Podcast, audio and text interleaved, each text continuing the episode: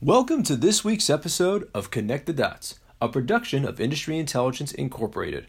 I'm your host, Nevin Barich, and this week we're talking about the emergence of contactless services amid the coronavirus pandemic.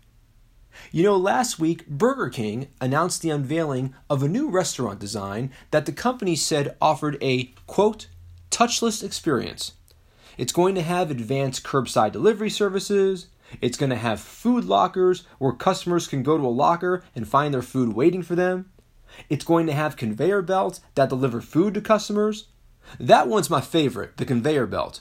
No human to human contact for the passing of food, just a conveyor belt that brings it right to you. It's almost like putting the customers at the end of the assembly line. Contactless. That's a word we've all become familiar with in our current COVID 19 world. These days, we don't want to touch anything or anyone, particularly in public, for fear of getting infected. Now, of course, this is impossible. At some point, you have to touch something that someone else has touched. But what's not impossible, and in fact, what's been happening in earnest over the past couple of months, are various industries trying to limit such contact as much as possible. Contactless services are happening in real estate. A recent Redfin survey found that 45% of U.S. homebuyers in the past year bid on a home without seeing it in person, and that sight unseen offers will rise in the coming months as virtual home views are up 243% since late February. Contactless services are happening at grocery and convenience stores.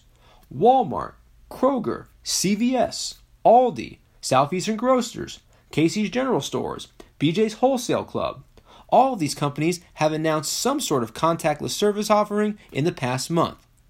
And as mentioned at the top of the show, contactless services are happening in fast food. Burger King's touchless experience. Wendy's and Five Guys testing Coca Cola's new contactless pouring system. Jersey Mike's offering a contactless catering program, and so on. And when it comes to paying for all this stuff, contactless services are also on the rise. The National Retail Federation reported in August that use of mobile payments and contactless credit and debit cards has significantly increased in the past few months, driven by consumers worried about touching services during the coronavirus pandemic. So let's connect the easy dots first. People want to limit contact due to COVID 19, and thus contactless services are getting more and more popular. That's obvious. Less obvious, however, is the future.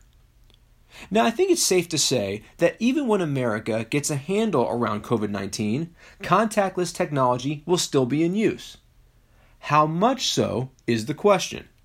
Will people race back towards more person to person contact once COVID has been neutralized? Or will they take more of a wait and see approach? Now, I think it's fair to say that everyone wants things to get back to normal. But when that time comes, the normal we go back to may not be quite the normal we remember. Personally, I think whatever normal awaits us, contactless services will be a big part of it. That's going to do it for this week's episode of Connect the Dots, a production of Industry Intelligence. You know, it's easy to find out more about Industry Intel. All you got to do is go to our website, www.industryintel.com. You can check out all of our podcasts, check out our blogs, see about our services, meet our team, and in general, simply find out how we can make your business better. Thanks for listening.